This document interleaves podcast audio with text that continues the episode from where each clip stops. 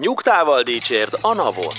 Egy podcast azoknak, akiket érdekelnek az adózással összefüggő hírek. Adószakmai és közéleti kérdésekről közérthetően. Néha viccesen, de leginkább lényegre törően. Boár György és Radnai Károly, valamint állandó beszélgetőtársuk Horváth Dániel, Két hetente összefoglalja, amit nem akarunk hallani, de mégis mindenkit foglalkoztat.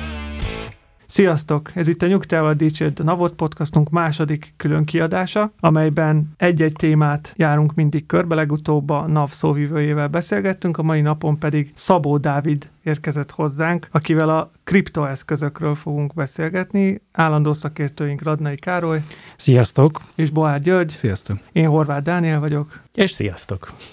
és itt van Dávid is velünk.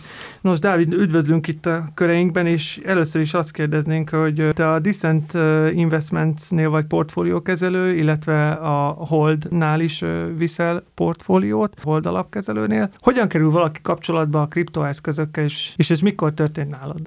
Na hát először is nagyon nagy megtiszteltetés itt nyomban a NAV szóvivő után másodikként a külön kiadásba részt venni nálatok. Köszönöm a lehetőséget. Van egy érdekes felhangja is ennek az egésznek. No, de komolyra fordítva a szót, én 2011-be kerültem először kapcsolatba a kriptóval, mégpedig úgy, hogy az egyik barátom, aki egyébként a Google-nél dolgozik, programozó, van sok ilyen barátom, nekem a hátterem az predestinálja azt, hogy sok ilyen barátom legyen, én kevésbé a közgazdász oldalról jövök ebbe a befektetések világába. Szóval, hogy tőle kaptam egy e-mailt, amiben annyi állt, hogy mi a véleményed róla, és ott volt egy link, azt hiszem az, hogy bitcoin.org. 2011-be kerültem ezzel így először kapcsolatba, de az, hogy mi az, hogy bitcoin, azt igazából csak 2013-ban értettem meg mélyében. Tehát, hogy a technológiát mélyén, az, az, az csak később értettem meg, ha bár már így 2011-ben így, így világos volt számomra az, hogy ez miről szól, vagy mit szeretne elérni. Szóval 2011-ről beszélünk a te esetedben, ugye ez mindenkinél más van, aki mostanában barátkozik meg a kriptoeszközök fogalmával. Az ő részükre melyek azok az első gondolatok, amelyeket megosztanál ezekkel az eszközökkel kapcsolatban? Tehát ezek az eszközök nagyon őszinte eszközök abból a szempontból, hogy úgy működnek, ahogy az beléjük programozták, és hogy azoknak ajánlom, akik úgy érezhetik néha, hogy nem tudom, centrális hatóságok, vagy, vagy nagyobb cégek, azok néha megváltoztatják a saját kényük kedvük szerint a szabályokat, és akinek tetszik az, hogy bizonyos szabályok előre le vannak rögzítve manipulálhatatlan módon, és azok nem változhatnak meg, azok biztos szeretni fogják a kriptoeszközöket. Oké, okay, szerintem lépjünk tovább a fogalmi kör irányába, hogy egy kicsit konkretizáljuk, hogy mégis mi az a kriptodeviza, egyáltalán kriptodevizának kell hívni a kriptoeszközöket, és hogy melyek a legfőbb tulajdonságai például a hagyományos vagy fiat pénzekhez képest. Igen, én, én itt a kriptoeszköz megnevezésre sokkal jobban preferálom. Ez úgy indult meg, azzal a megnevezéssel indult, hogy cryptocurrency, kriptovaluta, kriptodeviza, de fontos tudni, hogy ez nem feltétlenül pénz, vagy nem feltétlenül pénzjellegű eszköz. Ez mindenféle olyan eszköz lehet, ami értéket reprezentál. Tehát, hogy ez nyugodtan lehet egy kamatozó kötvény, egy osztalékot fizető részvény, de minden más is lehet. Ez lehet buszjegy, színházjegy, vagy egy biztosítás, vagy egy bitcoin, ami inkább egy ilyen véges kínálattal rendelkező aranyjellegű eszköz, és ameddig a képzelet határt nem szab annak, hogy milyen ilyen eszközt el nem tudunk, az mind-mind lehet kriptoeszköz. Az, hogy valami kriptó, az egy technikai jellemző, nem mond semmit arról, hogy maga az eszköz, vagy az értéket reprezentáló eszköz az mit tud, vagy mit csinál, az csinálhat bármit is, és éppen ez a szabadság az egyik nagyon izgalmas dolog ebben az egészben, hogy hát bármit bele lehet programozni, ez bármit tudhat, és annyiban csak egy technikai jellemző, hogy ez ki és hogyan tartja nyilván ennek a tulajdonjogát. Tehát az OTP részvény is lehetne kriptoeszköz, hogyha nem a Keller, nem a központi elszámolóház központi adatbázisában lenne nyilvántartva, hanem mondjuk a blokkláncon lenne nyilvántartva, akkor onnantól kezdve az OTP részvény is egy kriptoeszköz. És ez egy, ez egy ilyen trendszerű dolog, hogy coin, tehát hogy meg currency, tehát hogy pénzről volt eredetileg szó, és most a, a kripto eszközök fejlődésével egyre inkább olyan eszközök jelennek meg, aminek már a pénzhez csak annyiban van köze, hogy valamilyen értéket ki lehet mutatni, de hogy annál sokkal többről szól. Így van, ez sokkal-sokkal többről szól, tehát ez, ez lehet mondani, hogy ez trendszerű, tehát az eredeti cél valóban az volt, hogy valami olyan fizetési hát nem tudom, eszköz, amivel én ki tudom fizetni a kávémat, és ez lehetőleg ne egy központi kibocsátó által kibocsátott pénz legyen, hanem csak... Naív kérdésem, hadd legyen már, hogy könnyű fizetni kriptoeszközzel? Mert azt hallom, hogy, hogy bitcoin bányászni az rettenetesen nehéz, meg hogy kódok vannak, meg áttranszferálni, meg stb. Úgyhogy ez egész olyan nehézkesnek tűnik az egész a dolog nekem, meg, meg az árfolyam oda-vissza mászkál, hogy, hogy egyébként könnyű fizetni kriptoeszközzel? Nem olyan nagyon könnyű, nem olyan nagyon bonyol, de hogy a, a bitcoin egyébként nem váltotta be azt az eredeti elképzelését, hogy na majd a kávémat ezzel fizettem ki. Annál egy, inkább azért, mert egy bitcoin tranzakció az, az túl drága ahhoz, hogy a kávémat ezzel fizessem ki. És valóban igaz az is, hogy, hogy az árfolyama az ingadozik, az soha nem volt cél, hogy a bitcoinnak majd lesz egy ilyen fix árfolyama, tehát ebből a szempontból nem okozott csalódást, de hogy drága fizetni vele, az kétségtelen. Ez egy ismert problémája ennek a világnak, ez a skálázhatóság kérdése, hogy hatalmas mennyiségű tranzakciót szeretnének végrehajtani a kriptovilágban, viszont még nem skálázható, vagyis kicsiben jól működik, de nagyban nem. A, a tranzakciós kapacitás az véges, és éppen ezért egy tranzakció az tipikusan drága. Korábbiakban szóba került, említetted a blokk láncot, ugye most nem biciklikre gondolunk, de hogy tényleg a nagyon kezdő kedvéért nagyon röviden, hogy a, ha a blokkláncról és erről a technológiáról egy pár szóban tudnál nekünk beszélni. Az, hogy a kriptoeszköz, meg az, hogy blokklánc, ezeknek szerintem nincs egy ilyen nagyon egyértelmű fix definíciója. Hogyha egy kicsit szűkebben értelmezzük, akkor ezek olyan eszközök, tehát a kriptoeszköz az egy olyan eszköz, ami a blokkláncon van nyilvántartva, tehát a blokklánc az az adatbázis, amiben ez benne van, hogy valamelyik kriptoeszköz az kié, egyfajta főkönyv, ami bevezetik a kriptoeszközök tulajdonjogát, és egyébként a blokklánc az pedig egy olyan adatbázis struktúra, ami nem egy centrális hatóság, vagy egy centrális cég, vagy nem tudom ki vezet, a kvázi a saját Excel táblájába, vagy valami ahhoz hasonló adatbázisban, hanem a világ sok ezer pontján, sok-sok számítógépen, ami egy ügyes algoritmus segítségével eléri azt, hogy konszenzusban maradjon ez a sok-sok adatbázis egymással, ne legyen kétértelműség. Ez benne. a kettő dolog, ez kéz a kézbe jár? Tehát ha valami kriptodeviza, akkor beszélünk blokkláncról, és hogyha blokkláncról beszélünk, akkor valami kriptoeszközről is beszélünk? Több többé-kevésbé igen, azt hozzá kell tenni, hogy nem csak blokklánc van, hanem vannak más jellegű adatbázisok, amikbe lehet ezeket vezetni. Az általánosabb neve az, hogy DLT, Distributed Ledger Technology, tehát elosztott főkönyvi technológia, és akkor ebbe beletartozik a blokklánc is, de beletartozik másfajta technológiák is.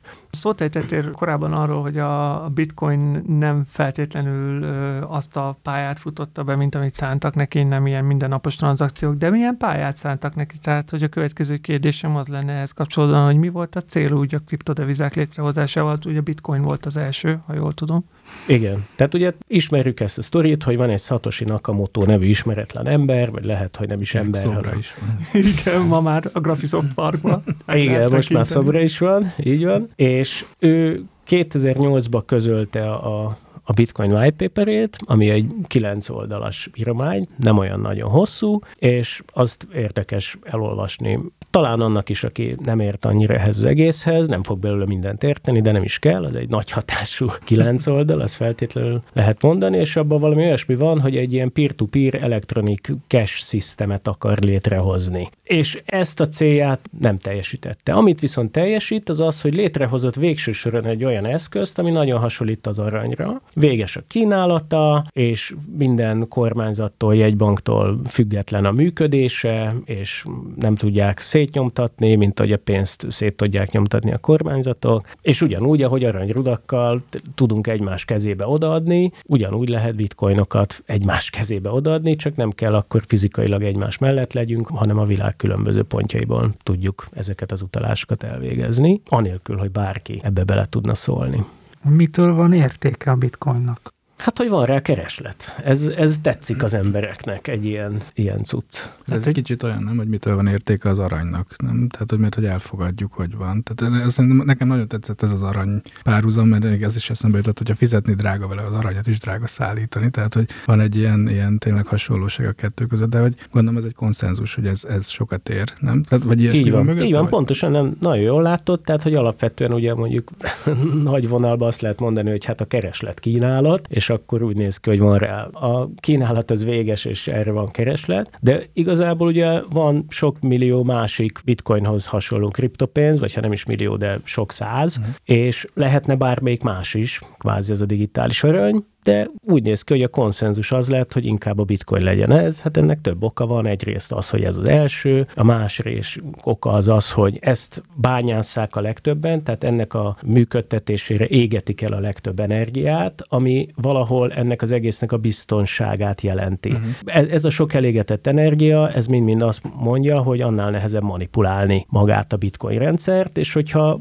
ezt a legnehezebb manipulálni, akkor én ezt fogom digitális aranyként elhinni. Amit mondtál, hogy véges, az mit jelent? Tehát, hogy, hogy egyszer csak le kibányászák az utolsó bitcoint, és akkor azt fogják mondani, hogy ennyi volt? Igen, ez 21 millió, ezt lehet tudni, megvan az a függvény, ami alapján ez így működik. Most hánynál vagyunk? Most 19 milliónál kb. 2140-re, vagy valahogy így mondják, hogy kibányázták az utolsó bitcoint, ha jól, jól sejtem, de majd elég. Jó, hogy ez most már ilyen lassú, hogy... Igen, Igen. Egyre, egyre lassabb, mert egyre bonyolultabb kibányászni az újabb bitcoinokat. Nem is azért, mert bonyolultabb egyébként, hanem az a függvény, ami ezt így megmondja, az azt mondta, hogy Satoshi Nakamoto ezt így fektette le, hogy exponenciálisan csökken ennek a kibányászott mennyisége. Négy évente feleződik az a mennyiség, amit egy blokkban odaadnak a bányászoknak jutalomként. Tehát ezt ugye a bányászok kapják meg az új bitcoinokat jutalomként, hogy végezzék azt a feladatot, a bányászást, a főkönyv vezetését, és ez négy évente feleződik. És miért van az, hogy, mert hogy rengeteg kriptodeviza indult utána, hogy a bitcoinnak az egyeduralmát azt igazából nem sikerült egyiknek sem megtörni. Tehát mitől jobb ez? Csak azért, mert ez volt az első, és ettől hiteles? Szerintem az, az nagyon-nagyon fontos, hogy ez volt az első, igen. Az nagyon fontos, hogy az, hogy ki Satoshi, azt nem lehet tudni, vannak rá sejtések, de hogy nincs olyan értelemben is szuverén, hogy nincs egy vezetője. Tehát ha valamelyik projektnek van egy ilyen nagy hatású vezetője, az egy kicsit gyengíti a szuverenitását, mert annak a szavára majd nagyon sokan hallgatnak, az, hogy ő mit akar ezzel a projekttel csinálni, az befolyásolja magát a projektet. Tehát, hogy ez is egy ilyen fontos dolog, ami a bitcoin mellett szól. Nagyon érdekes ez a szabadság eszme, amit én itt vélek felfedezni a, a kriptoeszközök mögött, de ilyenkor mindig felmerül az a kérdés, hogy egyrésztről ez mennyire biztonságos, majd erre kitérünk, másrészt meg, hogy hogyan reagálnak erre az államok, kormányok, akik ugye a hagyományos pénzeket képviselik, azokat szabályozzák, forgalmazzák, nyomtatják különbözőképpen reagáltak, tehát sokan sokféleképpen. Ahogy most áll a helyzet, ugye Kínában ezt lényegében betiltották, most már mindenestül. Minden kriptót, vagy csak a bitcoint?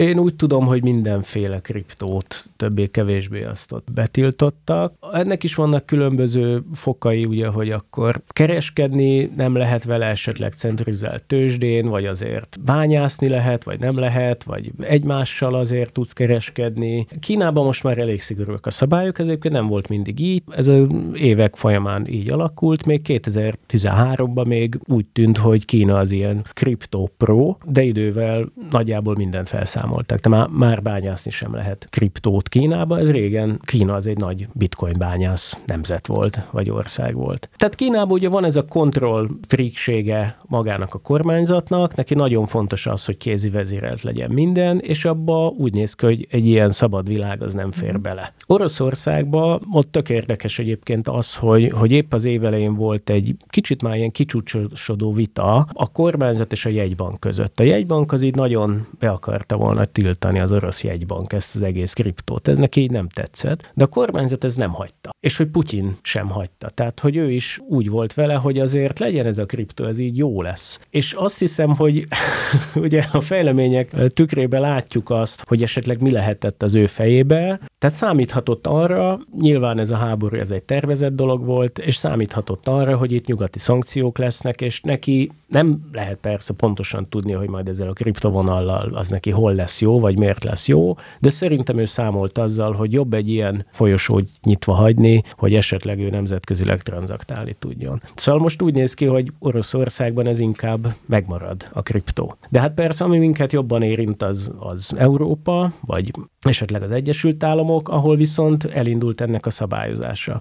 És ez egy fontos dolog, hogy amikor kriptóról beszélünk, akkor fontos leválasztani az úgynevezett stablecoinokat. Most már sok-sok éve megjelentek a stablecoinok, amik olyan kriptopénzek, olyan blokkláncon élő kis pénzecskék, vagy eszközök, amiknek egyébként az értéke tipikusan az amerikai dollárhoz van kötve, különböző mechanizmusokkal. Ez viszont már a jegybankoknak a szerepét utánozza, vagy kicsit azt a feladatot látja el, amit a, a jegybankok látnak el, és veszélyezteti a kormányzatok és jegybankok pénznyomtatási monopóliumát. És inkább a szabályozás az őrájuk megy rá. Tehát a, a stablecoinokat akarják nagyon pontosan szabályozni, úgy néz ki, hogy például abban, hogy itt bitcoin létezik, egy ilyen kvázi digitális arany, vagy hát valaki elhiszi digitális aranynak a bitcoint, az így oké okay nekik, hát nyilván persze szabályozzuk a kriptotősdéket, lehetőleg minél kevesebb olyan kriptotősde alakuljon, aki aztán elfut a, a befektetők pénzével, vagy kevés olyan kriptotősde legyen, amit aztán feltörnek és ellopják az összes vagyontonnét, de hogy alapvetően ebbe beletörődtek, ez van, és elfogadják.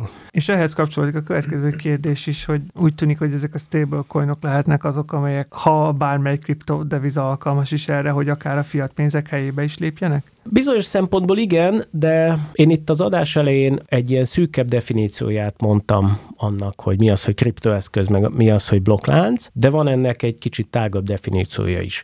Blokklánc az nem feltétlenül decentralizált. Lehet, lehet egyébként ilyen centralizált blokkláncot is vezetni, vagy egy ilyen olyan blokkláncot, ami, ami ilyen félig centralizált, tehát mondjuk 10 vagy 100 számítógép vagy entitás vezeti a blokkláncot közösen, és ezek mondjuk meg vannak határozva, meghatározva, hogy kik ezek, de lehet egy olyan blokkláncot csinálni, ami teljesen centralizált, és mondjuk a, a, a jegybank vezeti azt a blokkláncot. És ez azért érdekes, mert innentől kerül, kezdve felmerül az, hogy a jegybank is tud egy saját pénzt kibocsájtani. Nem hát tudom, Kínában van, létezik is már kriptó. Kínában ez már létezik, és ugye ezt hívják CBDC-nek, vagyis Central Bank Digital Currency-nek, jegybanki digitális pénznek, és igazából ez csak annyit csinál, hogy a jegybank kibocsát egy forintot, vagy eurót, eurót, vagy dollárt, vagy rendimbit, attól függően, hogy melyik országban vagyunk, és onnantól kezdve létezik egy ilyen digitális készpénz, amit... És, és ennek, ennek így mi lesz az értelme? Tehát, hogyha lemásolom azt, ami már egyébként létezik, akkor ennek mi a, mi a haszna? Hát mondjuk, ennek... egy, mondjuk egy kínai jegybank szempontjából. A kínai jegybank szempontjából az az értelme, vagy az a haszna, vagy a kínai állam szempontjából az a haszna, hogy akkor ez igazából egy készpénz. És mi nekünk, tehát ez úgy néz ki, hogy a kis telefonunkra valami wallet programot telepítünk, és akkor mi így egymásnak küldözgethetünk mm. pénzt. És akkor egyrészt erre rálát a kínai állam, ez neki biztos jó, ő szeret rálátni a mm.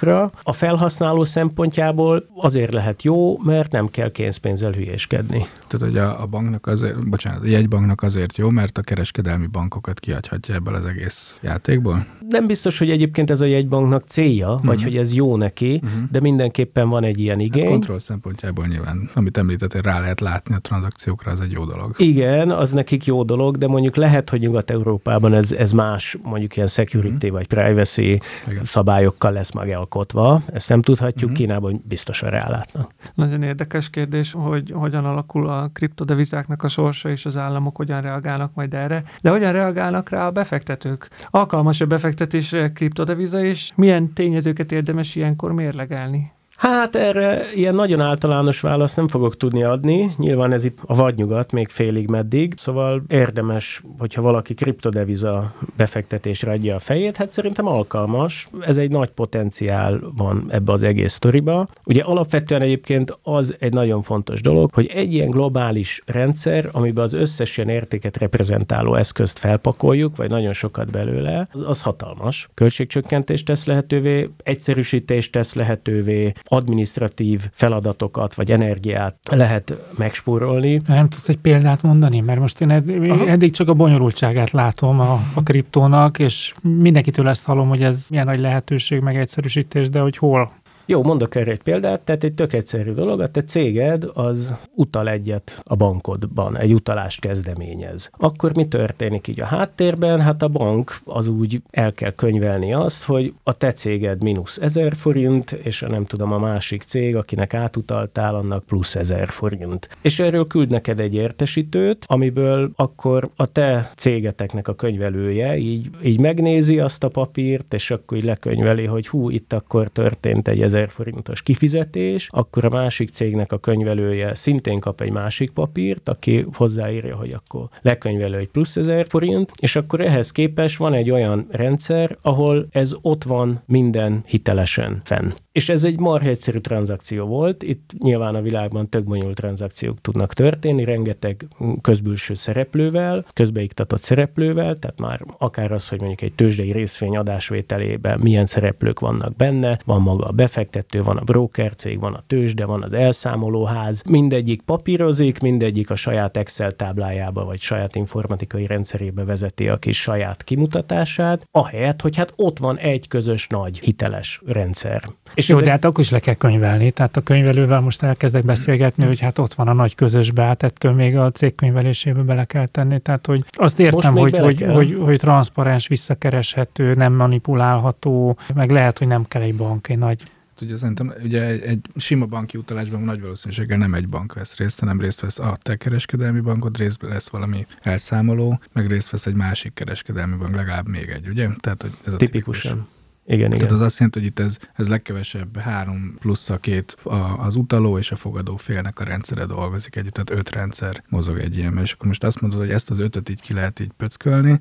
Nyilván az utaló félét nem lehet meg a befogadóért, mert a, a számviteli nyilvántartásaimat nem fogom tudni erre a blokkláncra lecserélni, de akkor a köztünk lévő tranzakció elvileg akkor direktben közöttünk zajlik a másik három nélkül. De ha jól értem, akkor ezt a másik hármat igazából kicseréljük egy halom bányászra, aki ezt az egészet működ működteti, vagy rosszul gondolom? Hogy... Ö, igen, kicseréljük őket egy halombányászra, de ők ugyanazt a főkönyvet fogják vezetni. Uh-huh. Tehát al- alapvetően a közbülső szereplőket váltjuk le, vagy uh-huh. őket, őket vesszük ki a rendszerből. És hogy azt fontos érteni, hogy a pénzügyi rendszer az elképesztően hatékonytalanul működik. Nagyon rosszul, tehát nagyon drágán, nagyon hatékonytalanul, rengeteg szereplő vesz az egészbe részt, mindegyik persze drágán dolgozik, mert hát ugye a pénzügyi szabályozás az egy ilyen bonyolult, drága dolog, jól fizetett ember tölt el vele sok időt, sok jól fizetett ember eh, tölt el vele sok időt. Tehát mondjuk akár egy kötvénykibocsátás, az szintén egy olyan feladat, hogy hát, hát rengeteg szereplő van az egészben magának, tehát maga ennek a költsége hatalmas, vagy egy részvénykibocsátás, az is ilyen elképesztő pénzekbe kerül, ahhoz képest, hogy hát tulajdonképpen mi történik, hát megkeletkeztettünk egy részvényt, eladjuk, azt csókolom. Jó, de hát ott is a részvény, tehát én most nyilván csak kicsit challenge de hogy egy részvénykibocsátásnál is mi kerül sokba? Hát azért felkészíteni a céget a részvénykibocsátásra, meggyőzni a befektetőket, megcsinálni azt a prospektust, az egésznek a marketingje, ezt nem tudja kiváltani a kriptó. Szerintem részben ki tudja, vagy sok feladatot ki tud váltani ezekből, én azt gondolom. Tehát tipikusan ezek a részvény IPO-k, ezek valahogy nagyon hatékonytalannak tűnnek. Tehát látszik az, hogy rengeteg befektető, egyébként venne, ő nem jut hozzá, mert nem a, nem tudom, a Morgan Stanley vagy JP Morgan ügyfele éppen, és a JP Morgan csak a saját ügyfeleinek adja el, és aztán ott az első kereskedési napon mindenféle hülyeség történik, hatalmasat száguld az árfolyam, vagy hatalmasat esik. Miért kell neki hatalmasat száguld? Tehát miért van ez az elején, a, a tőzsdei kereskedés elején egy ilyen nagy piaci hatás? Hát azért, mert maga a, az IPO, tehát hogy az, hogy kikapott ebből a részvényből az IPO-ba, az nem hatékonyan van le, lezsír finanszírozva, vagy megcsinálva. De egy ilyen, egy ilyen kriptó alapú, rendszer, alapú rendszerben ez hatékonyabban lenne elosztva, tehát hogy akkor én hatékonyabban vagy könnyebben hozzáférnék egy, egy amerikai részvénykibocsátáshoz. Hát ugye ez szabályozás kérdése, tehát uh-huh. hogyha a szabályozás is hozzájárul ahhoz, uh-huh. hogy ez hatékonyan tudjon részt venni, vagy működni, akkor igen, akkor ez teljesen úgy uh-huh. tudna működni, hogy van egy smart contract, itt most megismerkedünk egy új fogalommal, egy okos szerződés. Egy okos szerződés az, ar, az azt csinálja, hogy bele lehet programozni egy üzleti logikát, és utána uh-huh. azt manipulálhatatlanul végrehajtja. Csak nem kell hozzá JP Morgan ügyfelének lenni, hanem ez egy olyan smart contract, ami a blokkláncon ér, és ami a világ tetszőleges tájáról elérhető. Uh-huh. De ez most már inkább az Ethereum világa, ugye? És akkor ez most már inkább az Ethereum világa, amiről beszélgetünk. Ez egy másik kripto. Ez egy másik kriptopénz, de azt kell tudni, hogy az Ethereum... Hát inkább azt mondanám, hogy eszköz. Nagyon nehéz besorolni. Tehát, hogy az Ethereum az szintén valami olyan dolog, ami a hagyományos világ fogalmaival nehezen feleltethető meg. Tehát egyrészt kicsit ilyen részvényszerű tulajdonsága van abból a szempontból, hogy magának az Ethereum projektnek a sikerével az Ethereumnak az ára emelkedni fog, de nem azért, mert ez egy olyan részvény, ami osztalékot fizet, hanem azért, hogyha az emberek smart kontraktokat, okos szerződéseket akarnak kötni, és úgy néz néz ki, hogy akarnak kötni, akkor nekik ennek a működés, működtetéséhez szükségük lesz éterre, vagy Ethereumra, tehát az Ethereum natív kriptopénzére. Ha, akkor itt megint egy nagyon egyszerű példával próbáljuk meg, tehát én mondjuk én szeretnék téged felkérni egy podcast adásra, és ezért még ne talán fizetnék is, amit most a hallgatóknak mondjuk, hogy Dávid ingyen és bérmentve jött el. És egyelőre így tudjuk. De hogy, szóval, hogy mondjuk szeretnénk egy szerződést kötni, hogy azt értem, hogy a blokklánc technológia mögött akkor az, az egyértelművé teszi bizonyítás szempontjából, hogy a, az X meg az Y ekkor és ekkor ilyen témában kötött egy ilyen és ilyen feltételekkel egy szerződést. Ezt értem, de hogy Elmondom, miért, hogy miért hogy... kell ehhez nekem éter? Tehát, hogy... Elmondom, hogy ez hogy néznek ki, ez, ez a szerződés a blokkláncon. Tehát egy olyan blo- uh, smart contractot kéne nektek feltenni az Ethereumra, ami a következőt tudja. Aki megvesz egy, ebből a smart contractból egy coint, vagy egy, egy valamilyen tokent, az, az tulajdonképpen az letöltheti a ti podcastotokat. Mondjuk tegyük fel, hogy hát miből fizettek ti ki engem? Hát abból, hogy csináltok egy jó podcastot velem, és ezt eljuttatjátok sok embernek, akik akár fizetni is hajlandóak, hogy ezt, ezt meghallgassák. Tehát csinálni kell egy olyan smart kontraktot, amiből azzal, tehát úgy lehet meg, meghallgatni magát a podcastot, hogyha valaki ettől a smart kontraktól vesz egy, egy ilyen token. És akkor még azt a szabályt bele kell eh, tenni ebbe a smart kontraktba, hogy a befolyt bevételnek a nem tudom, a fele, az mondjuk az én valetembe fog aztán végül beérkezni, a másik fele meg a ti valetetekbe fog beérkezni, és akkor egyrészt én láttam azt, hogy hű, hát ti nem vertek át, mert tényleg annyi pénzt kapok, ahány. Tehát, hogy a, a hallgatók után kapom a pénzemet, ezt én látom, ti is látjátok, hogy mindenki látja azt, hogy, hogy mennyi bevétele volt a cégnek, és mindenki boldog azzal, hogy egy jó üzleti logikát belefoglaltunk egy smart kontraktba.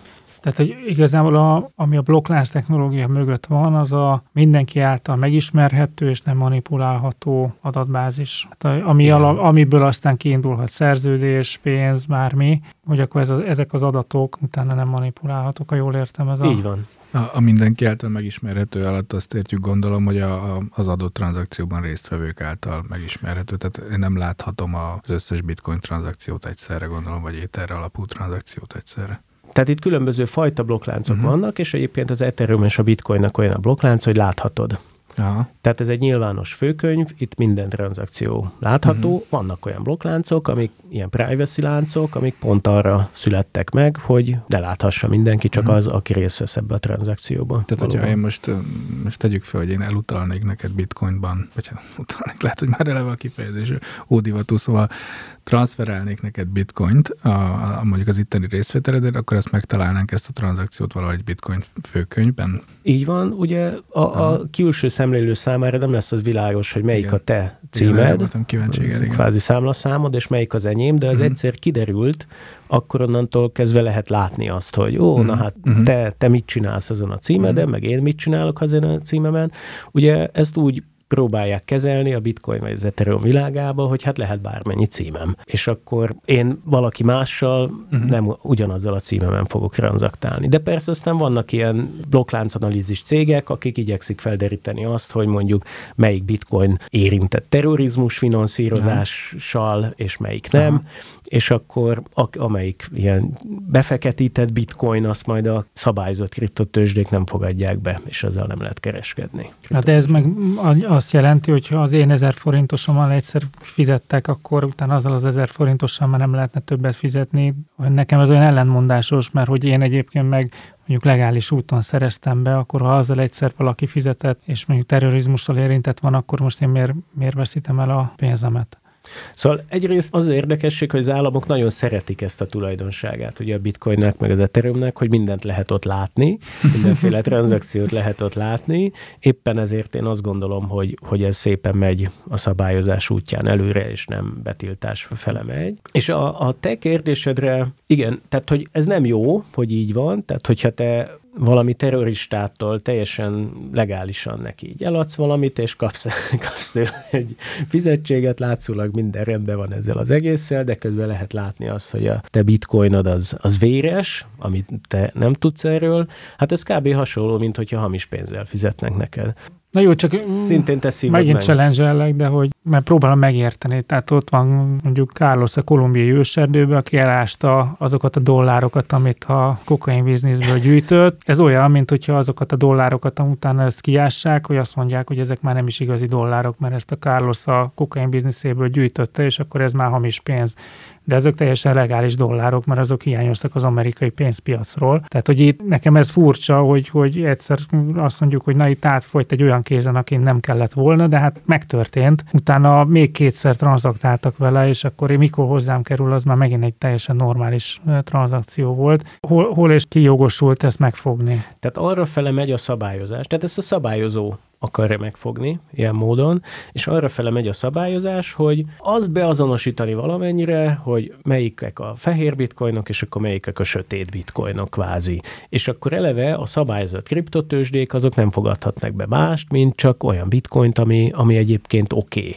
De ez is szintén van kötve valami fajta mennyiségi limithez, tehát hogy, hogy a te ezer forintodat az valószínűleg senki nem fogja bolygatni. Hogyha itt nem tudom, 10 milliókról van szó, akkor már azt gondolja a szabályozó, hogy hát figyelj, akkor egy kicsit legyél, figyelj oda kvázi, hogy kivel köz biznisz, és hogyha nagyon biztosra akarsz menni, hát akkor ebből a körben kell neked valamilyen módon az biztosítani, hogy a, a fehér bitcoinok körében tehát akkor azt javasoljuk Carlosnak, hogy kis tranzakciókban indíts el a kiásod dollárt. Figyelj, nem vagyok ebbe egészen Aha. napra kész, hogy itt egészen pontosan mm. itt mit meg hogyan kéne ja, csinálni, de, de hogy azt látom, hogy erre fele mennek a dolgok. Tehát a blokklánc analizáló cégek, azok kapcsolatban állnak kriptotősdékkel, és, a, és egyébként a bejövő utalásokat ellenőrzik. És nem úgy van egyébként, ahogy mondtam, hogy akkor van fehér meg fekete, hanem ezt valamilyen módon osztályozzák talán egy 1-től 10-es mm. skáláig, hogy mennyire oké okay ez a bitcoin, hát ha 10-es, akkor nagyon nem, de hogyha egyes, akkor nagyon igen, és szerintem függ a tranzakció méretétől is az, hogy ez így, ez így mennyire oké okay nekik. Tehát, hogy ott is lesz valamifajta kockázatelemzés. Ami persze némileg ellentmond ugye az eredeti célnak, hogy itt van egy olyan igen, rendszer, ami, ami teljesen szabad, és mindenki azt csinál benne, amit akar. Erre ott vannak a privacy coinok, ahol valóban senki nem látja azt, hogy mi történik azon a blokkláncon belül, és éppen ezért nem is lehet azt mondani, hogy más az egyik coin, mint a másik uh-huh. coin. Nekem ezzel kapcsolatban azért rossz érzésem van, hogy, hogy, hogy ezt nem fogják hagyni majd a uh-huh. hatóság, tehát ezt érteni fogják. Hogyha kriptó és kriptó között kell választani. Most megint visszatérünk a befektetői oldalra, hogy amikor mondjuk egy részvényt elemzünk, egy kötvényt elemzünk, akkor vagy vissza tudunk menni a fundamentumokra, hogy milyen, milyen cég van mögötte, milyen teljesítmény van mögötte, vagy el tudjuk olvasni a, a, az üzleti tervet, és akkor most vagy elhisszük, vagy nem hisszük el, hogy, hogy ez az üzleti terv az teljesülni fog, és az a profit várakozás, ami beépül az, á, az árfolyamokba, az, az végül is teljesül, vagy nem. De egy kriptó esetében, mert hogy így, így ezrével jönnek az újabb és újabb ötletek, hogyan lehet lehet eldönteni, hogy, hogy van értelme, vagy nincs értelme, hogy fake, mert hát azért itt láttunk itt egy-két csalást is. Tehát, hogy nagyon, amit te is mondtál az elején, hogy olyan vagy nyugat, hogy nagyon az az érzése az embernek, hogy, hogy ezért ezzel most nagyon könnyű megvezetni befektetőket. Hát, hogyha valamiben hype van, meg mánia van, ott sok scam is lesz, meg sok olyan befektető, aki nem kellően tanult a témában, vagy kevés dolgot tud az aktuális témáról, és ezeknek a befektetőknek a pénzére jönnek létre ezek a skemek, tehát ez kétségtelen. És hát a, a projektek megvizsgálásával lehet ezt valamennyire kiszűrni ezeket, és nem mindenki fogja tudni ezt jól elvégezni, meg tévedésekbe, meg baklövésekbe bele lehet futni, tehát hogy itt nincsenek ilyen nagyon egyértelmű dolgok, hogy mit kell megnézni. De hát az egész hasonlít olyasmire, hogy egy növekedési részvényt vajon mi alapján veszel meg. De egyébként úgy általában azt lehet mondani, hogy nyilván meg lehet nézni azt a csapatot, amit, ami az adott projektet fejleszti, hogy azt úgy mennyire hisszük el, mennyire hiteles emberek vannak benne, milyen múltjuk van, esetleg akadémiai múltjuk, vagy más nagy tech cégeknél voltak foglalkoztatva, ez egyik dolog, akkor Ezt meg lehet úgy, úgy képzeljük el, mint egy startupot, tehát hogy egy startupnál is azt mondom, hogy most az XY innen ugrott ki, korábban ezt csinálta, és most bennük van, hogy kitaláltak valami olyan szolgáltatást, ami vagy elhiszek, hogy egy nagy dolog lesz, vagy nem, illetve látom azt, hogy ők meg, meg tudják valósítani, vagy nem. Hát Igen, sőt, ezek a startupok ki is tolják az IPO-kat, nem? Tehát ezek azok a befektetések, amikor saját tokeneket csinálnak, és azt lehet megvenni, mert igazából még egyelőre ezt tudja eladni a jövőbeli várakozásait. Így van. Tehát olyasmi, mint egy startup, amit nyomban meg is tudsz venni, és akkor minden mellett meg lehet nézni azt, hogy maga a projekt az mit szeretne létrehozni, azt elhiszed, de van ennek az egésznek értelme, ez megint egy olyan De, ez, dolog. de hogy ők ott a kriptóeszköz, az csak igazából a pénzhez való hozzájutás eszköze számukra, vagy, vagy az maga az, amit fejlesztenek? Mind a kettő tud lenni. Tud, lenni az, hogy a kriptoeszköz kibocsátásával egy kvázi tulajdonrészt eladnak, ami megint nem biztos, hogy olyan tulajdonrész, ami hagyományos világban ismert tulajdonrész. Tehát itt például az Ethereumnál is azt lehet mondani, hogy ez kicsit olyan részvényként viselkedik, tényleg ha jó lesz az Ethereumnak, akkor majd sokan fogják használni, fölmegy az ára, de, de közben nem részvény, de közben mégis olyasmi. Szóval, hogy nem kell feltétlenül ennek részvénynek lennie. Tehát egyrészt a pénzhez jutás is fontos benne, másrészt ezeket a tokeneket nagyon gyakran magának a projekt használatához. Tehát, hogyha az általa kifejlesztett szolgáltatást aztán használni szeretnéd, ahhoz kelleni fog ez a token. És akkor itt eljutunk oda, hogy meg kell nézni az ilyen tokenomics-át, tehát az, hogy az adott projekt mit mond, hogy a tokenek hogyan fognak ott áramlani, hogyan jönnek létre, hogyan semmisülnek meg, adott esetben kihez kerülnek az elején, tehát hogy mondjuk mi a basic leosztás, hogy az, hogy, hogy a, a tokenek 95%-a marad a fejlesztőknél, és a 5%-ot eladják a befektetőknek, az úgy, az úgy nem szimpatikus nekem, mert akkor ez itten egy scam, és majd át, vagy, vagy lehet, hogy nem scam, csak majd később aztán egy csomó tokent rázúdítanak a piacra, és akkor az nekem úgy nem jó, az úgy nem poén. Érdekes, egy olyan kérdésem lenne, hogy ugye a stablecoinok már szóba kerültek, és hogy szabályozási oldalon azok a legerősebbek. Innen ugorva talán mondhatnánk azt is, hogy a legmegbízhatóbbak. Mégis olyan hírekről hallottunk az utóbbi hetekben, amik nem ebbe az irányba mutatnak. Például ott van a UST, mint stablecoin, ami nem olyan régen dölt össze. Ez minek köszönhető?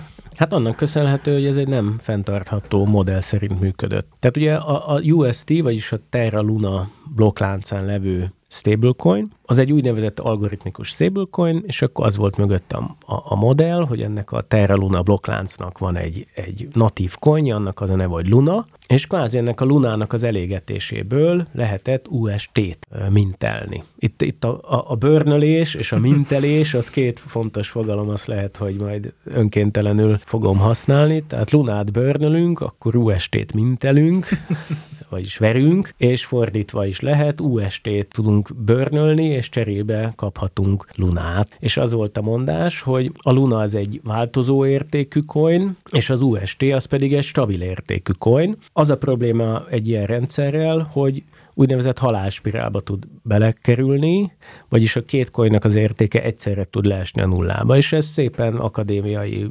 tudósok kimutatták, hogy ez így megtörténhet.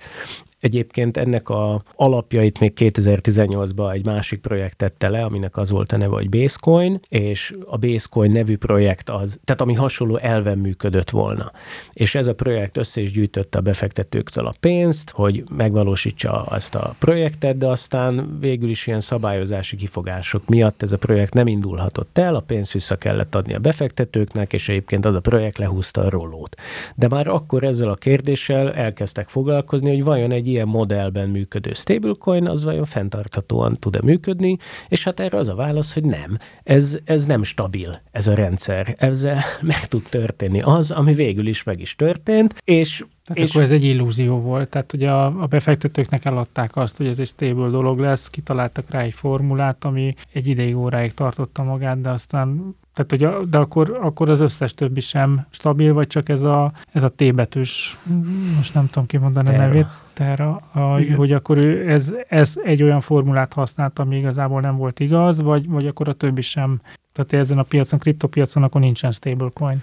Nem, ez, ez olyan formulát használt, ami nem igaz. Szóval itt, itt az a kérdés mindig, hogy az adott coin mögött mi a fedezet.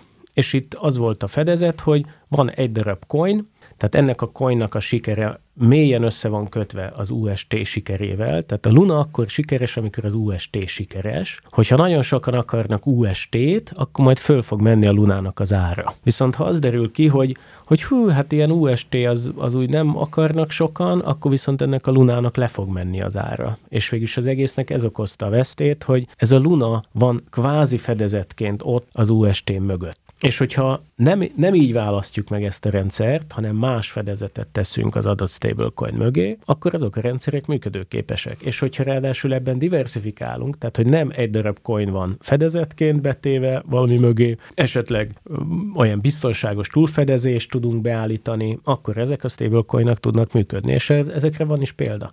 És akkor vannak centralizált stablecoinok, ahol egyébként maga a fedezet az egy cég, az ígéri az a cég, hogy figyú, kapsz mondjuk egy USDT-t vagy USDC-t, cserébe, attól függ, hogy melyik cégről van szó, utalj be nekem egy dollárt, és azt az egy dollárt én majd elteszem egy bankszámlára, és Isten bizony így lesz.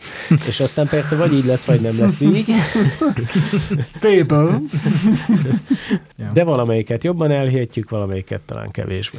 Na és te hogyan tudsz akkor ebben rendet vágni? Tehát, hogy te nap 24 órájából 16 órában ilyen leírásokat kutatsz és bújsz, és keresed az új lehetőségeket? Hogyha nem is csak én, de a kollégáim is, és valóban ezt csináljuk, hogy vizsgálgattunk meg ilyen projekteket, többféle szempontból, tehát amiket már itt mondtam, hogy csapatot nézzünk, magát azt, hogy mi, milyen problémát akar megoldani, a tokenomics-át nézzük ezeknek a dolgoknak, és hát vannak még ilyen, vannak még szempontok. Félre fogom egy kicsit vinni a beszélgetést, hogy ne felejtsük el, hogy itt befektetői pozícióból nézve kérdezgetünk most téged, de hogy azt mondod, hogy problémát akarnak megoldani, hogy valóban problémát akarnak megoldani, mert a blokklánc meg a bitcoin mögött én érzek egy, mondjuk így nemes célt, vagy valamiféle víziót. Megmondom őszintén, a, a, a Terra Lunás sztori mögött nem érzek ilyet. Tehát, hogy és, és minél több verziót kreálok, inkább csak azt érzem én, hogy opportunity, tehát lehetőséget akarok teremteni arra, hogy valamilyen módon pénzt keressek dollárban és euróban kifejezve, vagy bitcoinban, vagy valami stabil dologban kifejezve. Tehát, hogy itt most valóban problémát akarnak megoldani ezek, vagy egy olyan konstellációt akarnak összerakni, amiből pénzt lehet csinálni.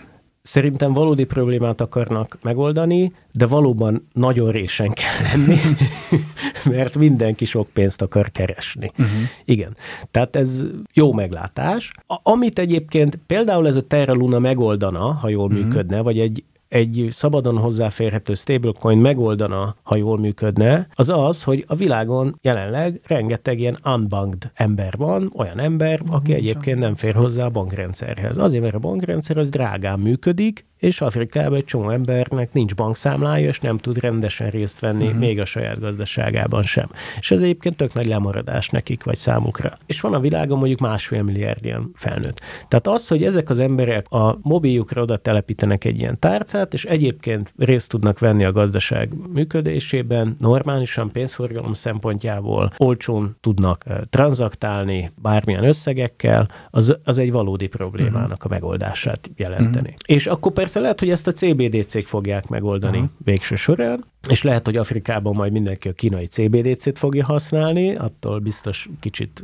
félnek páran, uh-huh. de, de nem teljesen biztos, hogy ez így lesz. Aha. Szóval ez egy ilyen dolog. Aha. És csak egy másik példát mondok, hogy, hogy az Ethereum-on rengeteg decentralizált tőzsde van uh-huh. jelenleg, ami nem tudom, hogy egy problémát old meg, szerintem igen, tehát hogy én jól érzem magamat az, hogy, hogy kikerülhetek olyan uh-huh. csapdákat, hogy esetleg a Questornál számlát nyitok, vagy a jövőbeli Questornál számlát nyitok. Nem, nem tetszik ez, hogy nekem uh-huh. kötelezően egy, egy broker cégnél számlát kell nyissak ahhoz, uh-huh. hogy egyébként egy részvényt megvásároljak.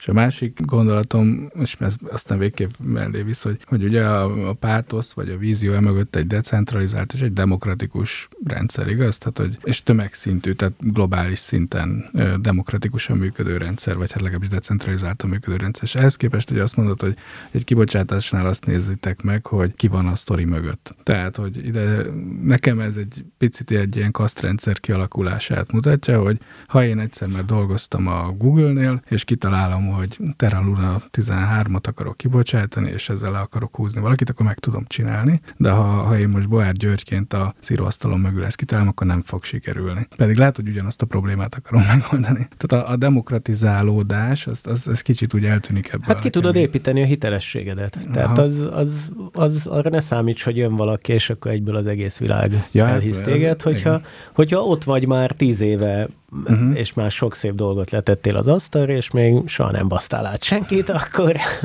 akkor biztos egy idő után ez a hitelesség kialakul. Uh-huh.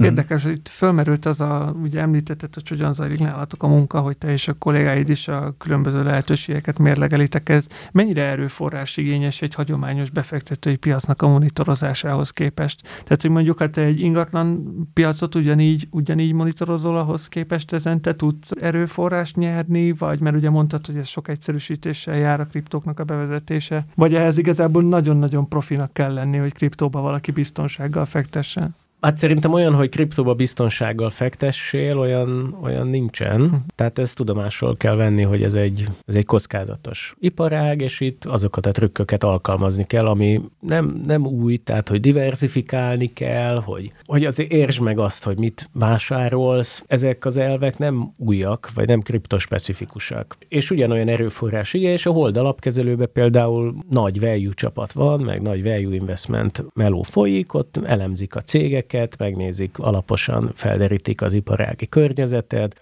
belenéznek a cég minden bugyrába, könyvelésébe, jövő képébe, tulajdonosok, menedzsment, ezeket mind-mind átvizsgálják. És ebből a szempontból ez nagyon hasonló meló, csak kevesebb Szóval mondjuk például egy value investmentnél ott azért van az elmúlt sok évnek a, a cashflow-ja, bevételei, profitja, amit, amit így meg lehet nézni, és akkor ez ebből a szempontból pedig inkább kockázati tőkére hasonlít.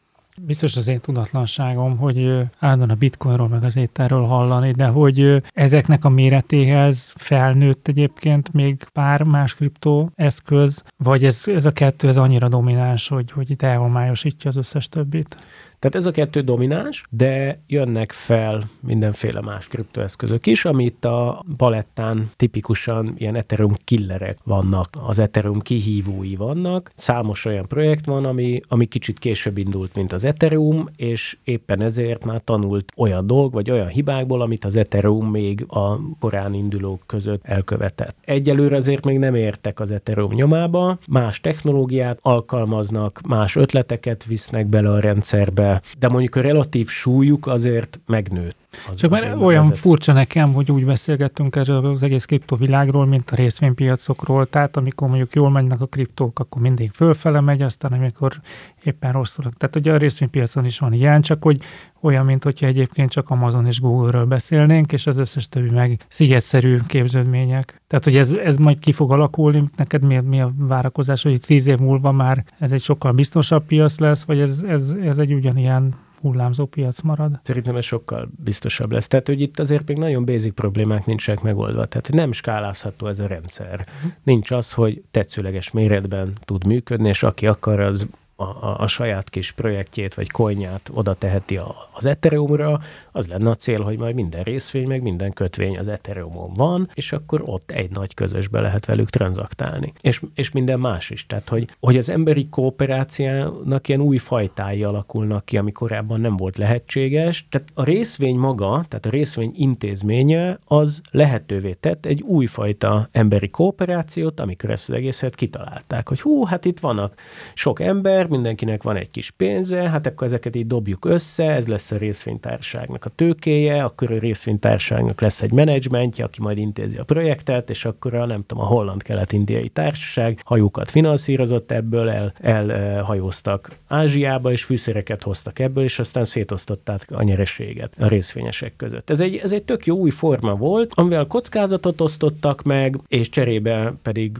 a, a, a, a nyerességen is osztozkodtak végül, és ehhez képest az, ami most történik, az újfajta ilyen kooperációs mechanizmusokat hoz létre mivel adózási podcast vagyunk, ezért elkerülhetetlen ennek a témának a, a kivesézése is, a kriptoeszközök adózása, már csak azért is, mert Magyarországon igen aktuális a téma, ugye az idei évtől jelent meg egy új szabályozás a kriptók vonatkozásában, de vajon hogy van ez a világ többi részében? Létezik-e például kriptoadózási paradicsom? Na hát fogalmam sincs egyébként, hogy létezik-e, ezt szerintem ti sokkal jobban tudjátok. Hát by the way, az, például az... azok a hírek elég érdekesek, hogy itt általában a podcastban mindig közösségi szintű szabályozásról beszélünk, meg arról, hogy az EU-n belül mit lehet, mit nem lehet, és közben olyan híreket olvasni pont a kriptóval kapcsolatban, hogy egészen széles skálán mozog ez a szabályozási környezet. Tehát, hogy például Portugáliában ez egy adómentes jövedelem, innen üzennénk, Magyarországon meg már egészen jól le van szabályozva, és nem csak Magyarországon, a környező országok is hozzánk hasonló szabályozási elveket követnek. Hogyha ha szabályozni kell, akkor szerinted mit kell szabályozni? Tehát az Európai Unióban is van egy szabályozási törekvés, de hogy, hogy szerinted ennek meddig kell tartania? Szóval ugyanazzal a kérdéssel állunk szembe, ami a mai globális világban nagyon sok területen felmerül, az az, hogy vajon nemzeti szinten lehet-e szabályozni dolgokat. És, és azt látjuk, hogy rengeteg problémába és akadályba ütközünk bele, hogyha ezt így szeretnénk csinálni, tehát hogyha valaki egy olyan, akár a hagyományos világban szeretne egy olyan üzletet vagy céget csinálni, ami érint más országokat is, és adott esetben még az Európai Unión kívüli országot is érint, ne hagy Isten, hát ott aztán ilyen jogászok meg adótanácsadók hadát fizetheti, hogy így, hogy így kiderítse azt, hogy úristen, most itt ez a jog a másik jogba hogyan illik bele, és abból mit lehet így kihámozni, meg milyen szabály érvényes, hova mit kell beszámolni, mit kell csinálni, csinálni. Tehát, hogy ez ilyen nagyon-nagyon bonyolult dolog. Tehát, hogyha ebben a rendszerben maradunk, hogy nemzeti szinten akarunk itt szabályozgatni kriptót, hát akkor ez itt nem lesz egyszerűbb, hanem csak sokkal bonyolultabb lesz, mert a kriptó az egy globális rendszer, egy globális főkönyv arra vonatkozóan, hogy értékeket tartunk nyilván. Hát itt ezeket a tranzakciókat nemzeti szinten szabályozni. Na de akkor amit mondasz, akkor Európai Uniós szinten sincs értelme szabályozni, mert most az egy kicsit nagyobb ország, tehát akkor nem egy 10 milliós, hanem egy 450 milliós ország, de hogy, hogy akkor az, tehát az is tizede még a föld, vagy huszada a föld lakosságának, tehát akkor annak sincs értelme, hogy uniós Biztos szinten. van értelme, mert nyilván azért sok ember majd fog valamit tudni kezdeni ezekkel a kérdésekkel, tehát hogyha én maradok az Európai Unión belül, akkor, akkor jó, hogyha van egy Európai Uniós szabályozás. De hogyha nem, akkor meg marha bonyolult lesz majd minden. De Szabó Dávid mit szabályozna? Tehát te lennél ott, aki eldöntetett, hogy akkor valamit szabályozzunk, mert hogy te ilyen nagy szabadságpárti vagy, tehát hogy pont, pont a szabályozás az ennek ellen, ellenében megy. Hogyha mégis szabályozni kell valamit, akkor te mit szabályoznál? Tehát egyrészt nagyon örülök, hogy ezt nem nekem kell így kitalálni, de egyébként, hogyha ilyen szabadságot adsz nekem, hogy bármit csinálhatok, akkor, akkor globálisan akár a blokkláncba ágyaznám bele magát a szabályozást. Tehát az, hogy ott nem tudom, mik a, a, a könyvelési szabályok, az már valamilyen módon a blokkláncba így benne lennének, és akkor ne kelljen már a cégeknek saját könyvelést vezetniük. Adótörvények blokkláncban. Igen, abszolút. Kétharmaddal. Ugye, ugye jól gondolom, nem csak azzal van a baj, hogy, hogy könyvelés, meg, meg meg az érték kimutatás, hanem az, hogy egy blokkláncban nem csak azt teszem bele, hogy egy dollárt, kettőt vagy tizet ér, tehát hogy a, egy, egy könyvelését, hanem a, a minősítést is. Tehát, hogy azt mondom, hogy mint az Ethereum-nál mondta, hát, hogy ez nem is biztos, hogy ez részvény, de, de részvény is, ez egy smart contract, de egyébként deviza is, tehát, hogy igazából meg se tudjuk nagyon fogni, hogy mi az. Nem? Tehát én azért gondolom, hogy egy logikus szabályozási irány, amit most csinálunk, hogy black box, ami történik benne, történik, és amikor kiveszed belőle adóztatlak, hogy, hogy nem is tudom, hogy mi történik benne, mert nem tudom megmondani, hogy az pontosan micsoda a mai fogalmainkkal, vagy hát igen, úgy, hogy a... nehéz az ismert fogalomkészletbe, igen. és ebbe évek óta zajlik is a vita, hogy hogyan azonosítsuk, és ebbe is eltérőek a különböző államok gyakorlatai, hogy valakinél ez követelés, valakinél pénz, bár annak a fogalmi elemeinek nem megfeleltethető, tehát hogy igen, ez nehéz, és talán azért is van így, hogy igen, a magyar szabályozás is most ebbe az irány irányba fut, hogy ami így a kriptón belül történik, az, azt nem bántjuk. Amikor meg kijövünk a kriptó világából, akkor majd megnézzük, hogy mi lett az eredménye. Szóval nekem az a véleményem, ha bár nem vagyok könyvelési szakember, ezt hozzáteszem, hogy persze tanultam én is számvitelt, de, de nem, nem ez a fő területem. Nekem így kívülállóként úgy tűnik, hogy ez feleslegesen van elbonyolítva egy csomó dolog, tehát az, hogy hányféle módon kell adózni, meg hányféle jövedelem van, amire különböző szabályok szerint vonatkoznak különböző bevételek, ez egyszerűen politika, és nem valami fajta racionális, logikus gondolatból eredő eredmény. Tehát, hogyha én, én ezt én határoz, határozhatnám meg, akkor kevesebb kategória lenne, és akkor talán mindegy is lenne, hogy ez, ez részvény vagy kötvény, mert nem kéne besorolni, hogy ez most ez vagy az. Mennyi, hát, mennyi a profit a végén? Na igen, tehát itt, itt jön a kérdés, tehát hogy, hogy a profitot meg valahogy ki akarod fejezni, és most a, a például szabályozóként a, a, a bitcoinban keletkezett profitot akarja adóztatni, vagy a forintban keletkezett profitot akarja adóztatni. Tehát, hogy rögtön van egy ilyen problematika, hogy egyáltalán mikor van, mikor beszélünk profitról, mert ugye ez mozoghat minden irányba. Arról nem beszélve, hogyha meg üzemeltetek egy smart kontraktot, akkor még igazából még nincs is profitot, még a tax pointot is meg kell találni ebben az egész dologban, hogy igazából mikor realizálok jövedelmet, meg mikor nem. Egyáltalán jövedelmet akarok-e realizálni, szóval hogy én kicsit úgy érzem, hogy, hogy a jogi fogalmi kereteket is feszegetjük, és ehhez kapcsolatban meg az adott technikát is feszegetjük, mert egyszerűen is biztos, hogy meg tudjuk fogni, hogy mi az a pillanat, amikor, amikor jövedelemről, vagy, vagy fogyasztásról, vagy realizálásról van szó. Igen, hát abszolút egyetértek. Tehát itt hmm. rengeteg olyan problémába fogunk ütközni, ami, ami, amire fogalmi szinten sem vagyunk felkészülve. Szóval... Csak itt ez a kérdés nekem, hogy most örülünk annak, hogy ez egy ennyire szabályozatlan dolog, mert akkor így legalább mindenféle korlátozó kell, mert ugye ha látjuk azt, hogy mondjuk a, a, a pénzpiacok mennyire túlszabályozottak, és az mennyire rossz, mert akkor a Magyar Nemzeti Bank mindenféle jelentéstételi kötelezettség elé állítja az összes ezzel kapcsolatos érdekelt felet, ami lényegében megöli ennek a, a szabad kereskedelmét. Ugye ez az egyik szélső érték, a másik szélső érték, hogy nincsen semmi, és akkor vagy nyugat van, és akkor nem tudom, hogy amit éppen kaptam, az most ére valamit, vagy nem ér valamit, tehát hogy hol, hol, hol van ennek a, a, a metszette, ahol, ahol érdemes szabályozni. Most azért boncolgatom ezt a témát, mert én most jöttem Szlovéniából egy konferenciáról, ahol, ahol kriptodevizákkal kapcsolatos adózási kérdések voltak megbeszélve, és hogy én teljesen meglepődtem azon, hogy hogy az Európai Uniónak a legtöbb tagállamában ugye ez egy nagyon nehezen megfogható dolog, azért, mert nincsen szabályozás, és mindenki szabályozást szeretne, és ezért aztán azt láttam, hogy olyan struktúrák álltak fel, mint ami annó, annó a, a 90-es években ez a klasszik offshore struktúra, hogy napsütötte szigeteken, ott van a, a, a cég, és akkor, és mindig elmondták, hogy ezeket a struktúrákat azért állítják fel, mert nem, most már nem az adózás miatt, hanem a szabályozás miatt, hogy adózni akarnak utána a végeredményben a jövedelmet haza akarják hozni, azt le is akarják adózni, de az, hogy, hogy ez a jövedelem az megtermelődjön, ahhoz olyan szabályozási lehetőségekre van szükség, vagy hát, hogyha jól értem, akkor hogy pont, hogy nem legyen szabályozás, ami megengedi ezeket a tranzakciókat, és hogy, hogy tehát itt nekem itt ez a kérdés, hogy, hogy mit akarunk, mert hogyha szabályozni akarjuk, akkor az mit jelenti, hogy, hogy most meg akarjuk engedni, és úgy akarjuk szabályozni, hogy megengedjük, vagy úgy akarjuk szabályozni, hogy, hogy kontroll alatt akarjuk tartani. Hát jó kérdés, tehát én, nekem az a véleményem, hogy, hogy ezen az úton menni fog a világ. Tehát, hogy egyszerűen a technológia fejlődik, és ezt nem fogjuk tudni elkerülni, hogy ezzel a kérdéssel ne, ne nézzen szembe a szabályozó, hogy ezzel valamit kezdeni kell. És nagyon jó, hogy nem nekem kell azt eldönteni, hogy, hogy mit kell csinálni, de, de, de hogy ez minden globális kérdésre igaz. Tehát, hogy az, hogy globális felmelegedés van, és akkor nemzeti szinten próbálunk bármit csinálni, hát nem lehet, az úgy nem fog menni. Szóval ez is egy hasonló kérdés ebből a szempontból.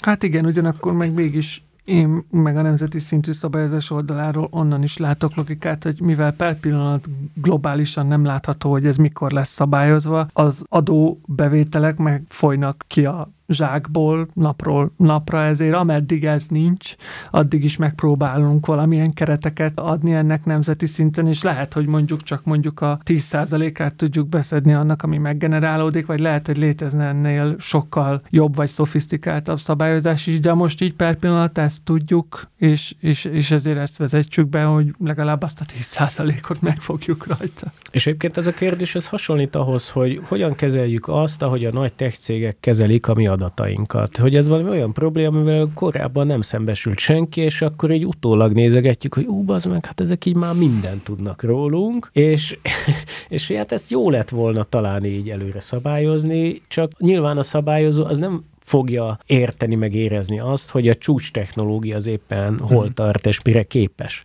Szóval, hogy valami ilyesmi kérdés ez is. Na, hogyha ha már csúcs technológiáknál tartunk, akkor még egyet csavarjunk a történeten, érdemes elmenni azoknak a kriptóknak az irányába, és az első kérdésem az lesz, hogy ezek is kriptók-e, amik az úgynevezett metaverzumokban léteznek, hogy, hogy ezeknek mi a szerepe, ezek micsodák, egyáltalán ez a metaverzum milyen jelentőséggel bír. Hát a Vit- Vitalik Buterin, aki az Ethereumnak az atya. Ö, ő, ő biztosan élt? Ő biztosan, jelenleg 28 éves egyébként, fiatal apuka. Ő azt írja az életrajzába, A memoár, Egy 600 amikor oldalas. 19 éves voltam. Igen, tehát egyébként ugye az Ethereum 2015-ben indult, a, a Vitalik akkor volt 21 éves, és nyilván már évekkel korábban elindult abba az irányba, hogy az végül létrejöjjön. És hogy az egyik népszerű játékot ő is játszotta, fiatal tinédzserként, a, a, a World of Warcraftot, az biztos hallottatok mm-hmm. erről, én ilyet soha nem játszottam, de hogy hát vannak itt ilyen karakterek, mindenféle kardokat, meg varázserőket lehet gyűjteni, és, és egy ilyen képzelt, vagy hát egy ilyen met, kvázi metaverzumba lehet egymással mindenféle interakcióba bocsátkozni, gondolom harcolni egymással, meg szövetségeket kötni, játszani. Ő az egyik nap arra ébredt, vagy azt realizálta, hogy az ő kedvenc karakterének a varázserejét azt a játék készítő az, így legyengítette központilag. És ő ezen teljesen kiborult, hogy hát ez, ez így hogy lehetséges, és hogy ő itt találkozott először azzal, hogy a centrális hatóságok micsoda személy dolgokat tudnak Trauma. így van, így van. És akkor az Ethereumnak a kezdetektől az egyik ilyen potenciális felhasználású javaslata az az, hogy ha te vagy egy ilyen játékban, akkor neked a dolgaid az valóban sajátjaid lesznek.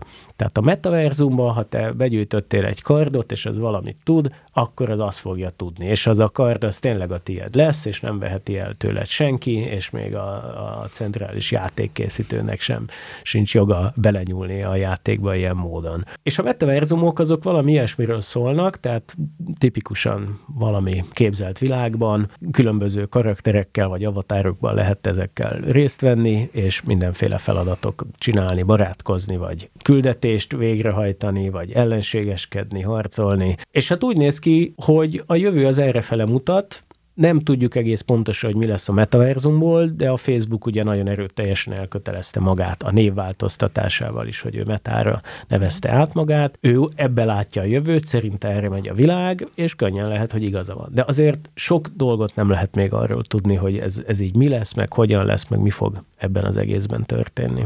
A, igen, az, értem a metaverzumot, röviden tisztáztuk, de hogy igazából ezeken a metaverzumokban is léteznek úgynevezett valuták, amikkel itt lehet játszani. Hogy ezek kriptónak minősülnek? Ezek kriptónak minősülnek, mert egy blokkláncon futnak, és valóban az enyém tud lenni. Tehát, hogy nem az történik, hogy mint szegény Vitalik Buterin, aki a játék megfosztotta. készítő. Vagy amikor megfogtam a Commodore 64-esemet, és ott volt a kikapcsoló gombja végig, és így kikapcsoltam, és aztán amikor újra kezdtem. Igen. Szóval az, ezek, ezek kriptónak minősülnek, például tudsz vele földet venni az adott metaverzumba, amit azért érdemes megvenni adott esetben, mert majd más emberek is jönnek ebbe a játékba játszani, és, és akkor te építhetsz oda valami szép virtuális palotát, amit Hát itt más. most beletenyereltél, gondolom, hogy lehet, hogy nem véletlenül, hogy itt most egy elég élénk vita folyik egyébként. Hát mi Németországból hallottuk ezt a történetet, itt jönnek az adózási vonatkozásairól, hogy hol valósul meg az adóztatandó tényállás, hogy az már annak minősül-e, hogy a föld, a metaverzumban lévő metaföldterület, vagy nem tudom, hogy nevezzem, bérbeadom kriptóért, mert most már akkor tudjuk, hogy azért, a helyi kriptóért, hogy az már egy adóköteles tényállás mondjuk áfa szempontból, vagy az lesz majd az, amikor ami kriptót ezért kaptam, azt majd leváltom a játéküzemeltetőinél már hagyományos devizára. Na hát ezek nagyon jó kérdések, szuper példa arra, hogy ez miért nem fog tudni nemzeti szinten működni ez a szabályozás.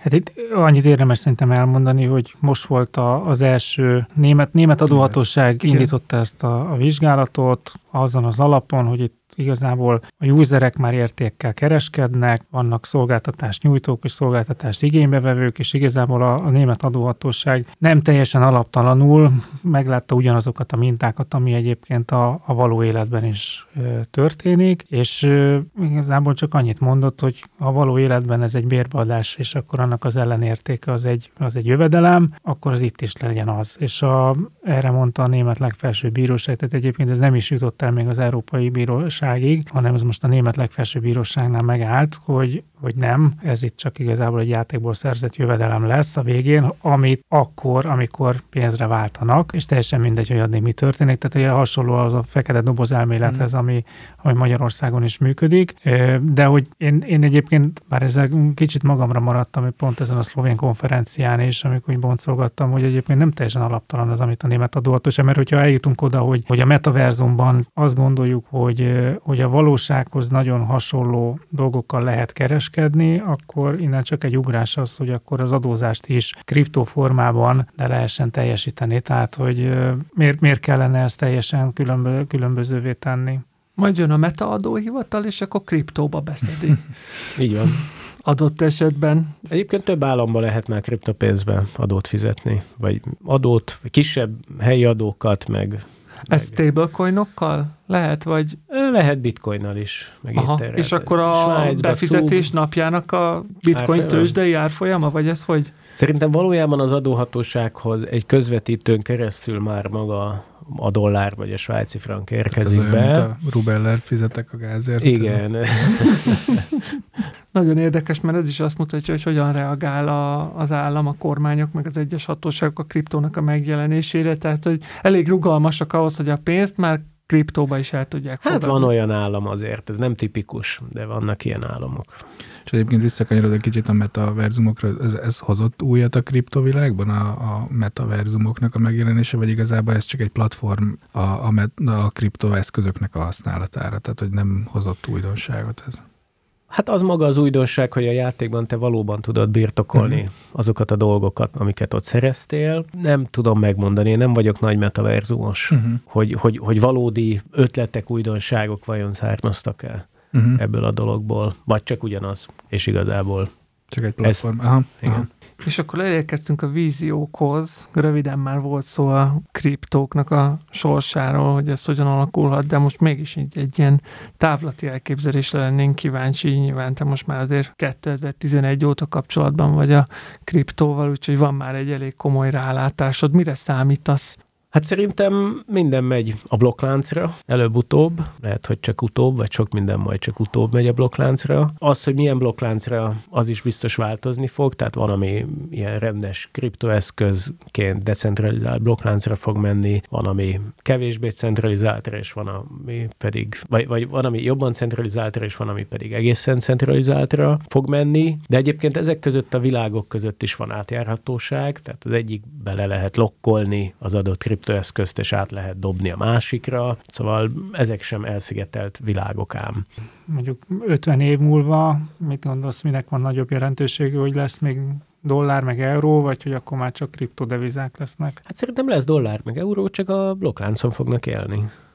Tehát, hogy kriptóvá válnak ők is? Igen, igen. Lehet, hogy egy centralizált blokkláncra, vagy valami más technológia, és nem blokklánc, hanem nem tudom, irányított gráfok, mindegy, valami, valami technológia. Ennél is sokat értettem, de most, most minden, minden világos lesz. Most lenyomtad a fejünket a vízzel végképp.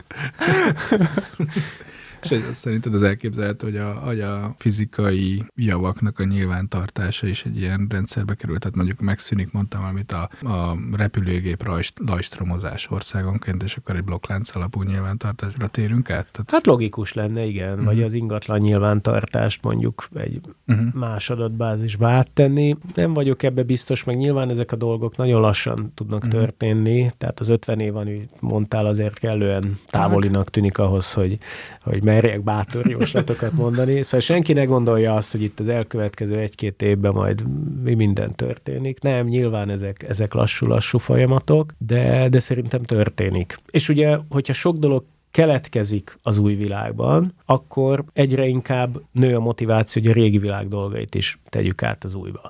És egyébként már bocsájtott ki a, nem tudom, Európai Beruházási Bank, vagy ismert európai nagybankok, az Ethereum már, már bocsátottak ki kötvényeket például. Ilyen, ilyen létezik. Hát uh-huh. nyilván ezek ilyen kis próbaprojektek, de hogy igaziak.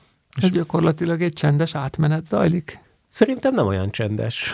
Igen, és, és, nagyon, és nagyon az elején vagyunk, mondom, tehát, hogy most ne, ne azt se szeretném, hogy az legyen itt a végszó, hogy ú, majd jövőre már itt minden a blokklánc. 50 év egyébként nem olyan sok, tehát így kimondva sok, meg hát én akkor pont 97 éves leszek, tehát nem biztos, hogy itt fogok ülni a podcast stúdióban, de, de hogy mondjuk 50 évvel ezelőtt, akkor még a készpénz dominál, de volt már bankkártya, és, Na de hát ez tök ciki, hogy még ma is van. Tehát, hogy az, az inkább annak... Igen. annak Azért mondom, hogy nem olyan sok ez az 50 év, tehát, hogy... magam, hogy én is használom. Hogy... hogy, nagyon sok minden a ma, ma használt technológiából már létezett, csak még nem használták olyan mértékben. Igen, az jutott eszem, hogy, hogy, hogy jó ez a vízió, de hogy szerinted, a, a, ha lehet ilyet kérdezni egyáltalán, hogy azért egy banknak, meg egy, egy ilyen fizetési rendszer üzemeltetőnek azért nem az az érdeke, hogy ez elterjedjen, nem? Tehát, hogy van a, a mondjuk úgy a régi világnak a, a ellenállása, vagy ellensúlya, ami ezt gátolja. Ennek ellenére azt mondod, hogy ez 50-100 éven belül Szerintem Tehát, igen. Ők hova fognak tűnni? De hát szerintem ez olyan, mint a, az elektromos autó, hogy, uh-huh. hogy egy ideig azt úgy lehetett így hátráltatni, meg lehet tudni, hogy igen, hát a Fordnak már a 90-es években is volt olyan elektromos autós projekt, amit aztán inkább leállított. Hát figyelj, jók vagyunk ezzel a belső égési motorral, azt már ott minden nagyon finoman kicsiszoltunk, kifaszáztunk, minden nagyon jól működik. Ne kezdjünk ilyen bizonytalanokba bele, és akkor jött a Tesla, és az egészet borította, és most már egyébként minden hagyományos autógyártó is ezerrel tolja az elektromos elektromos autót. Itt abban az a különbség szerintem, hogy, hogy ugyanazt a terméket állítod elő nyilván koncepcionálisan más alapokon, de végül is ugyanazt a mondjuk úgy a végcélt szolgálja. De itt, itt, itt igazából valakire azt mondod, hogy most már nincs rád szükségem. Tehát, hogy nem arról beszélünk, hogy kedves, nem tudom, belső égési motorgyártó cég most már rád nincs szükség, hanem hogy álljál át erre most egy banknak azt mondani, hogy, hogy állj át erre, amikor te itt ebben a világban nem vagy benne. Szerintem van rá szükségük egyébként, Aha. tehát ez, ez lehet, hogy nem ezt nem domborítottam ki, ezt a uh-huh. részét, hogy nem való mindenkinek Aha. az, hogy saját maga feleljen a, a valettjér, meg, megvan a funkciója ezeknek a, az intézményeknek is. Tök jó az, hogyha van egy bank, és vigyáz a pénzemre, és van egy ügyfélszolgálatos úr vagy hölgy, uh-huh. akit fel lehet hívni, és lehet, lehet vele beszélgetni. Ilyen hogy már nincs. Tök jó lenne, de már ilyen nincs. Alig-alig van. Csak furcsa ez, amit mondasz, mert ugye, ugye azt mondod, csak, hogy... csak hogy ne legyen kötelező. Tehát, igen. hogy ugye a mostani rendszerben ez kötelező, és éppen azért, mert kötelező, ez a szolgáltatás nagyon hatékonytalan, nagyon drága, uh-huh. és ha verseny van, akkor ez jobb is, akkor uh-huh. jobb lenne.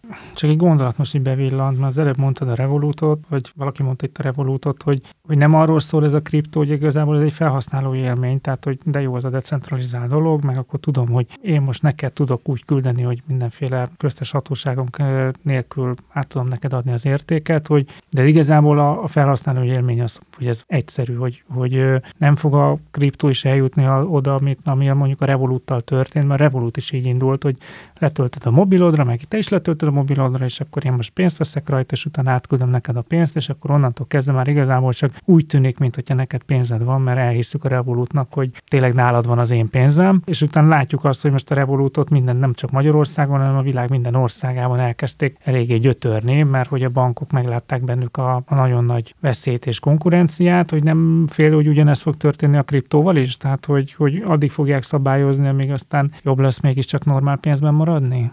Ennek van valami fajta kockázata azzal egyetértek. Hogyha ezek az alapok megmaradnak, hogy te saját dolgokkal tudsz saját magad számára rendelkezni, azért ez meg fog maradni. Tehát ez a része meg fog maradni, és akinek ez fontos, az be fogja vállalni a szívást valószínű, amit egyébként igen, valószínűleg a szabályozás okozni fog, hogy akkor uh-huh. neked fehér bitcoinodnak kell lennie.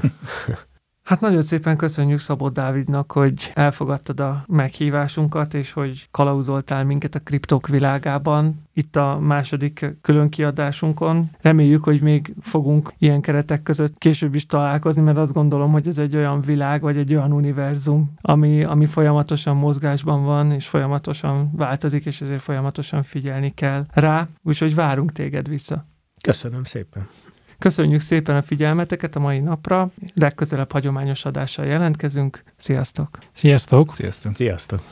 A Nyugtával Dícsért a Napot podcast adását hallottad. Az elhangzott kijelentések és vélemények a műsorvezetők és vendégeik magánvéleményét tükrözik. A műsornak nem célja az adótanácsadás, és nem is minősül annak.